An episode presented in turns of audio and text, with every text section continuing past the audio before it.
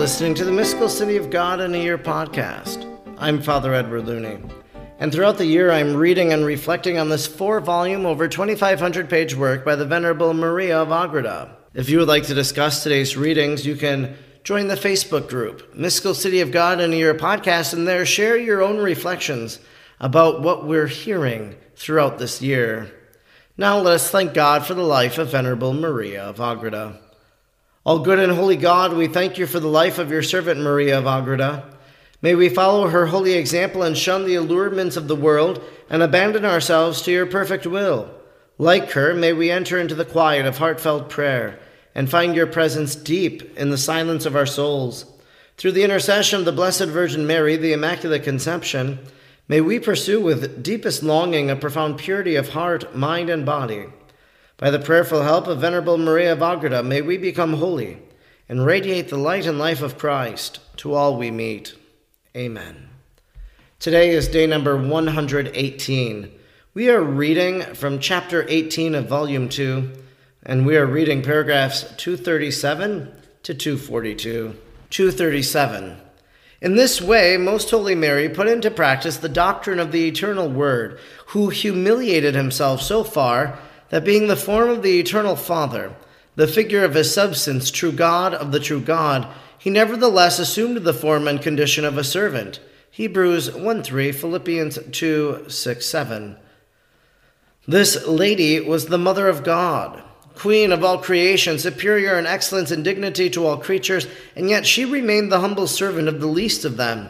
And never would she accept homage and service as if due to her nor did she ever exalt herself or fail to judge of herself in the most humble manner. What shall we now say of our most execrable presumption and pride? Since, full of the abomination of sin, we are so senseless as to claim for ourselves with dreadful insanity the homage and veneration of all the world. And if this is denied us, we quickly lose the little sense which our passions have left us.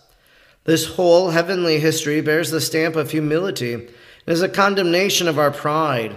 And since it is not my office to teach or correct, but to be taught and to be corrected, I beseech and pray all the faithful children of light to place this example before their eyes for our humiliation. 238. It would not have been difficult for the Lord to preserve his most holy mother from such extreme lowliness and from the occasions in which she embraced it he could have exalted her before creatures, ordaining that she be renowned, honored, and respected by all. Just as he knew how to procure homage and renown for others, as Ahasuerus did for Mardochæus. Perhaps if this had been left to the judgment of men, they would have so managed that a woman more holy than all the hierarchies of heaven and who bore in her womb the Creator of the angels and of the heavens, should be surrounded by a continual guard of honor, withdrawn from the gaze of men, and receiving the homage of the world. It would have seemed to them unworthy of her to engage in humble and servile occupations, or not to have all things done only at her command, or to refuse homage, or not to exercise fullest authority. So narrow is human wisdom if that can be called wisdom, which is so limited. But such fallacy cannot creep into the true science of the saints, which is communicated to them by the infinite wisdom of the Creator, and which esteems at their just weight and price these honors, without confounding the values of the creatures. The Most High would have denied his beloved mother much, and benefited her little, if he had deprived and withdrawn her from the occasion of exercising the profoundest humility and had instead exposed her to the exterior applause of men. It would also be a great loss to the world to be without this school of humility and this example for the humiliation and confusion of its pride. 239. From the time of her receiving the Lord as her guest in her house, though yet in the womb of the Virgin Mother, the holy Elizabeth was much favored by God. By the continued conversations and their familiar intercourse with the heavenly queen, in proportion as she grew in the knowledge and understanding of the mysteries of the incarnation, this great matron advanced in all manner of sanctity, as one who draws it from this very fountain. A few times she merited to see Most Holy Mary during her prayers. Ravished and raised from the ground and altogether filled with divine splendor and beauty, so that she could not have looked upon her face nor remain alive in her presence if she had not been strengthened by divine power. On these occasions and at others, whenever she could be witness of them without attracting the attention of the Most Holy Mary, she prostrated herself and knelt in her presence and adored the incarnate Word in the virginal temple of the Most Holy Mother. All the mysteries which became known to her by the divine light and by the intercourse with the great Queen, Saint Elizabeth, sealed up in her bosom, being a most faithful depository and prudent secretary of that which was confided to her only with her son John and with Zacharias, during the short time in which he lived after the birth of his son. St. Elizabeth conversed to some extent concerning those sacraments which had become known to all, but in all this she acted as a courageous, wise, and very holy woman. Instruction which the Queen, Most Holy Mary, gave me. 240. My daughter, the favors of the Most High and the knowledge of his divine mysteries in the attentive souls engender a kind of love and esteem of humility which raises them up with a strong and sweet force, like that which causes fire to ascend, like the gravity which causes a stone to fall, each of them striving to reach its own and natural sphere. This is done by the true light, which places the creature in the possession of a clear knowledge of its own self and, and attributes the graces to the proper source whence all perfect things comes. James 1:17. And thus it brings all things into correct balance, and this is the most proper order of right reason which overthrows and as it were exerts violence against the false presumption of mortals. On account of this presumption of pride, the heart wherein it lives cannot strive after contempt, nor bear it, nor can it suffer a superior over itself, and is offended even at equals. It violently opposes all in order to place itself alone above all fellow creatures. But the humble heart is abased in proportion to the benefits it received, and in its interior quietly grows a desire or an ardent hunger for self abasement. And for the last place is violently disturbed in not finding itself esteemed as the inferior of all, and in being deprived of humiliation. 241.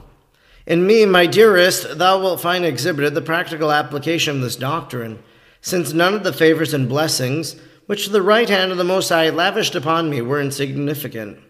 Yet never was my heart inflated with presumption above itself.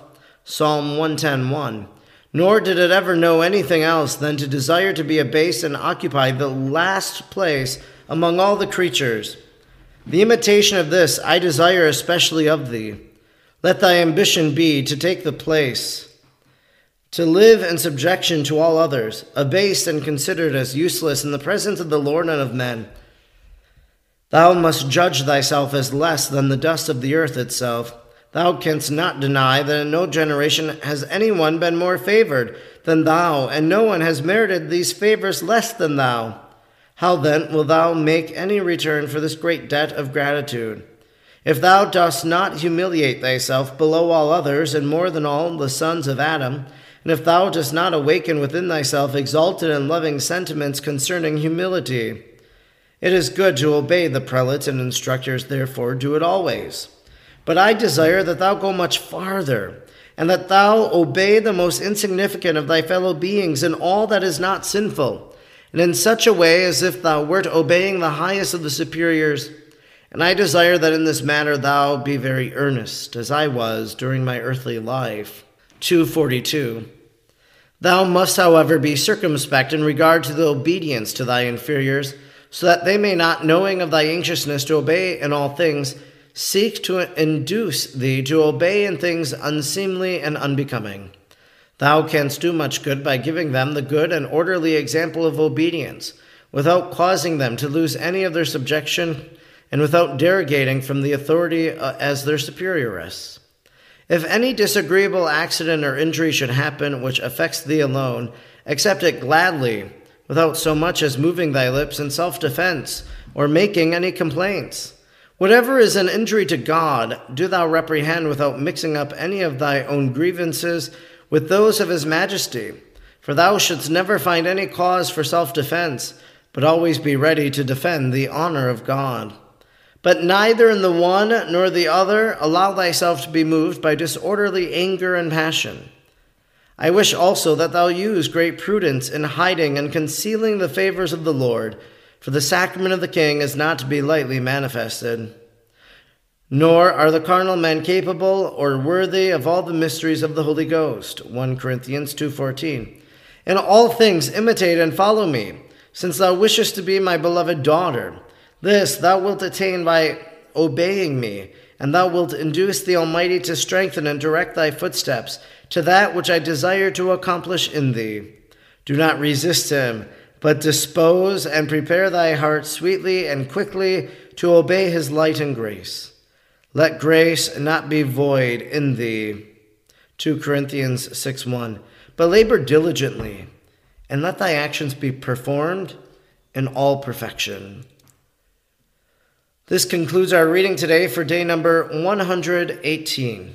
We've been reading from chapter 18 of volume 2, paragraphs 237 to 242. God can do all things. It would not have been difficult for the Lord to preserve his most holy mother from such extreme lowliness and from the occasions in which she embraced it. He could have exalted her before creatures, ordaining that she be renowned, honored, and respected by all. So the humility, the lowliness of the Virgin Mary is something that surely could have been prevented. She could have been a regal queen all her life, but she chooses humility. She chose humility at the Annunciation when she said, I am the handmaid of the Lord. That is a humble response. She chooses humility by giving away to the poor and saying, I will help others and I will live less. God has lifted up the lowly and has cast down the mighty from their thrones. Mary has been lifted up as she proclaimed in her great Magnificat. She could have been renowned, honored, and respected by all. Well, we know that many of us, of course, us who are listening to this, that we renown her, we honor her, we respect her. But we also know she's not honored and respected by all. This is why Our Lady came to Fatima. It's why she asked for the five first Saturdays to repair the damage of the sacrileges against the Immaculate Heart, for those who defame her images, those who dismiss her dogmas and ridicule and mock the Blessed Virgin Mary. We know that there are others in the world who do not honor her, but they, in a sense, despise her. They misunderstand her, and so they can't respect her or choose not to. And so, for us, in our love of the Blessed Virgin, we make up for what is lacking in their love. That we love her with our tender devotion and affection, so that she might be loved. And then Elizabeth was granted a, a special grace, wasn't she? A few times Elizabeth merited to see Most Holy Mary during her prayers, ravished and raised from the ground and altogether filled with the divine splendor and beauty, so that she could not have looked upon her face nor remain alive in her presence if she had not been strengthened by the divine power. Mary was levitating. This is one of the gifts that are given to some of the saints that they levitate, that they are so in love with God and filled with the Holy Spirit that they begin just to rise above the ground. One of these phenomena of Catholicism that hard to understand. We hear these stories of levitations in the saints. There was one Franciscan saint, and I apologize, his name escapes me right now, but he was known as the flying friar, that he would often levitate. And so this was something that was given to Mary. She had such a deep prayer life. She was so close to God, of course, because the God of the universe was in her very womb as she was praying. Perhaps that's an image you want to sit with today. That's something you want to pray with. Just imagine Mary in prayer. And how does she pray? Do you envision that Mary is kneeling? Is she laying prostrate on the ground as we've heard earlier in the mystical city of God? What does Mary say in her prayer? Maybe allow that to be the fruit of your imaginative prayer today. I'm Father Edward Looney, and throughout the year I'm reading and reflecting on the four volumes of the Mystical City of God. I'm grateful you joined me today, and I hope you'll join me again tomorrow. Until then, may God bless you and Mary pray for you.